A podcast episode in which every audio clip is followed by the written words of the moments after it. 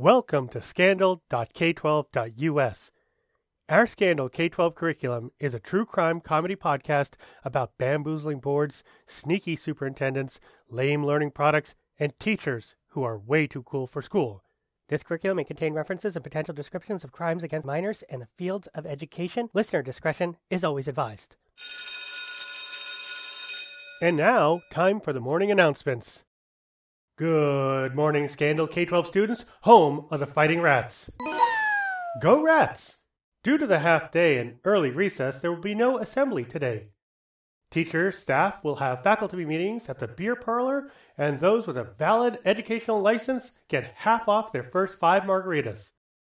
This is the time of year where traditionally schools have recess and offer to students summer reading lists. This is that time of year when educators talk about summer learning loss, and parents and students complain about having their kids read racist, sexist, offensive materials as part of their summer fun. We will look quickly at some stories about students having to read offensive books during long car rides and bumper to bumper traffic on the I 95 or idle summer nights when Netflix is buffering or TikTok won't load. According to parents at one high school in Waltham, Massachusetts, well, pronounced Waltham or Waltham, depending on whether you're a Southie or a Flatlander, the book their school assigned for the summer was inappropriate due to violent themes. Remember, listener, violent themes was why you watched rated R movies when you were a teen.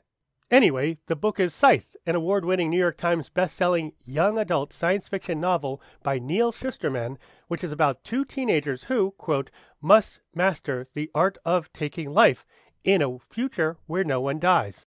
For many parents who live in a world where people die all the time, it seemed too frightening for even teenagers who are now consuming Saw movies, known in Greater Boston as Saw movies.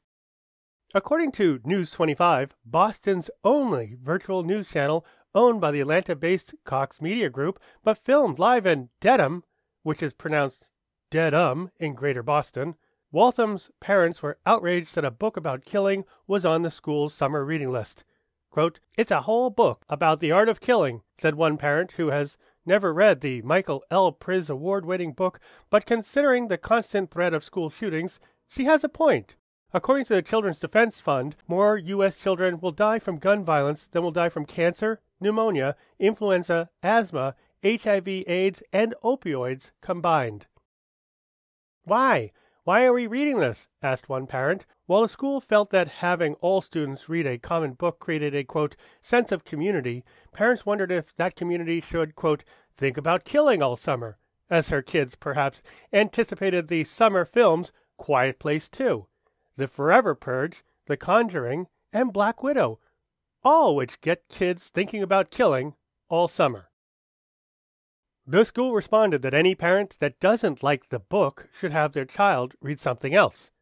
Parents claimed that this wasn't enough of a response, while perhaps in the background from the basement or the den or the family room or their own rooms, their children were frantically playing Fortnite, Call of Duty, or Deathloop, poning noobs with boss level headshots. Meanwhile, at a high school district in Tennessee, parents were shocked by language.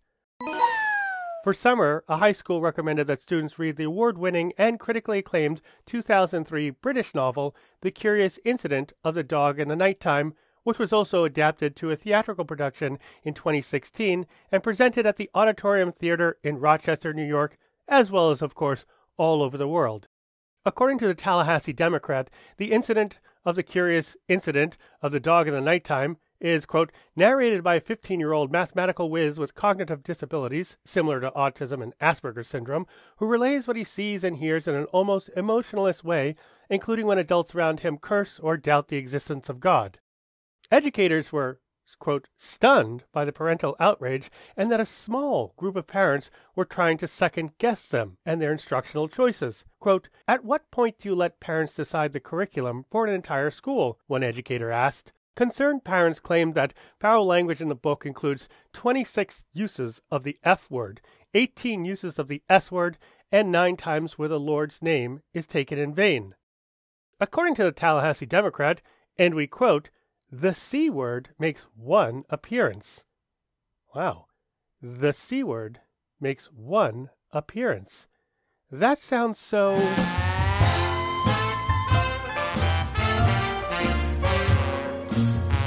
While many said that parents were attempting to ban the book outright, one parent claimed that, quote, I am not interested in having books banned, but I have interest in that the language and to take the name of Christ in vain, I don't go for that. As a Christian and as a female, I was offended. Kids don't have to be reading that type of thing, and that's why I was asking for an alternative assignment.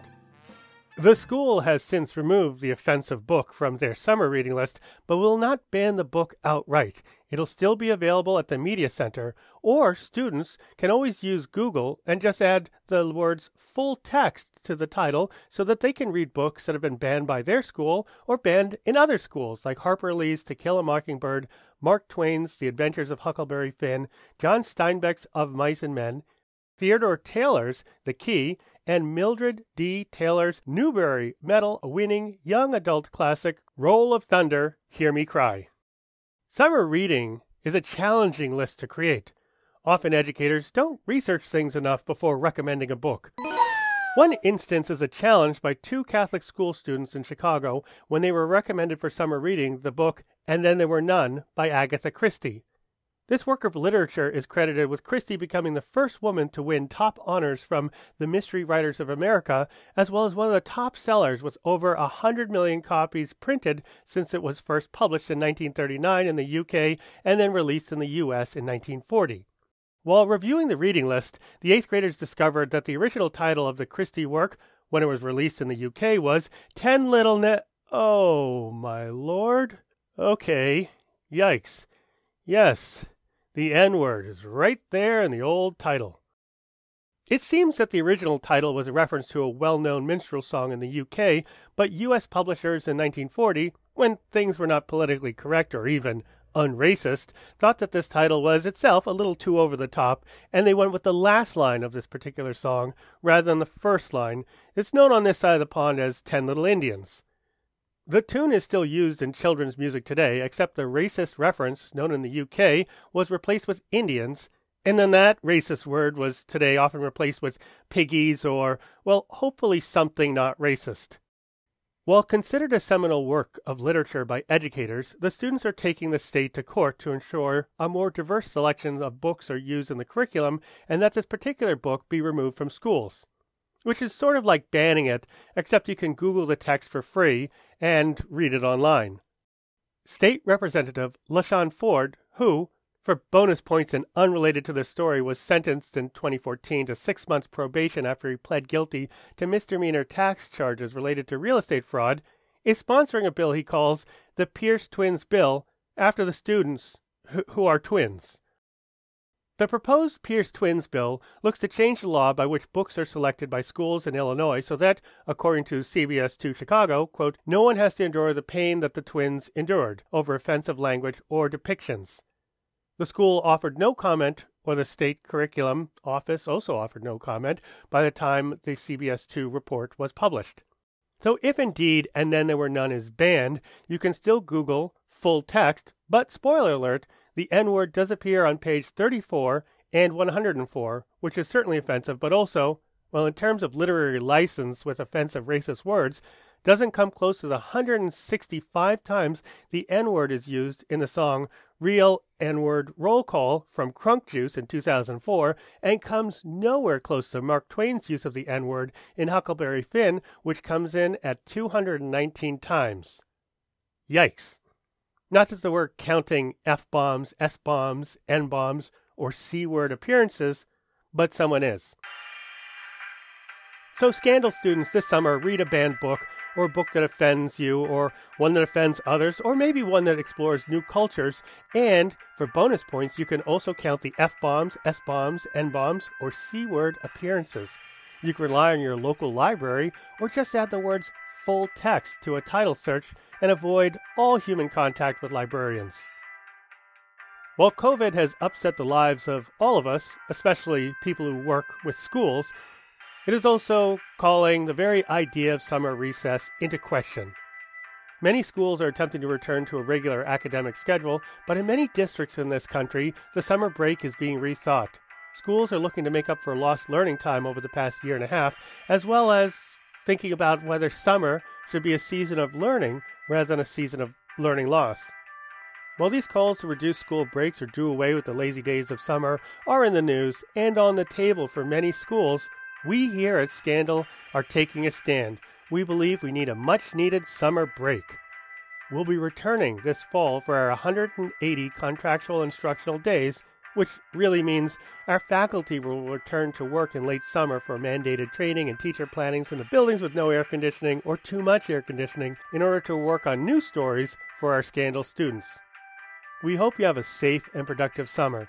Make sure you make time for yourself since endless faculty meetings and summer planning will be here soon enough with all the buffoonery, oopsie doodles, and outright criminal activity we've come to expect and love from a K 12 system that educates and cares for an estimated 50 million students and which we cover here on scandal.k12.us. See you in September, or depending on your contract, late August.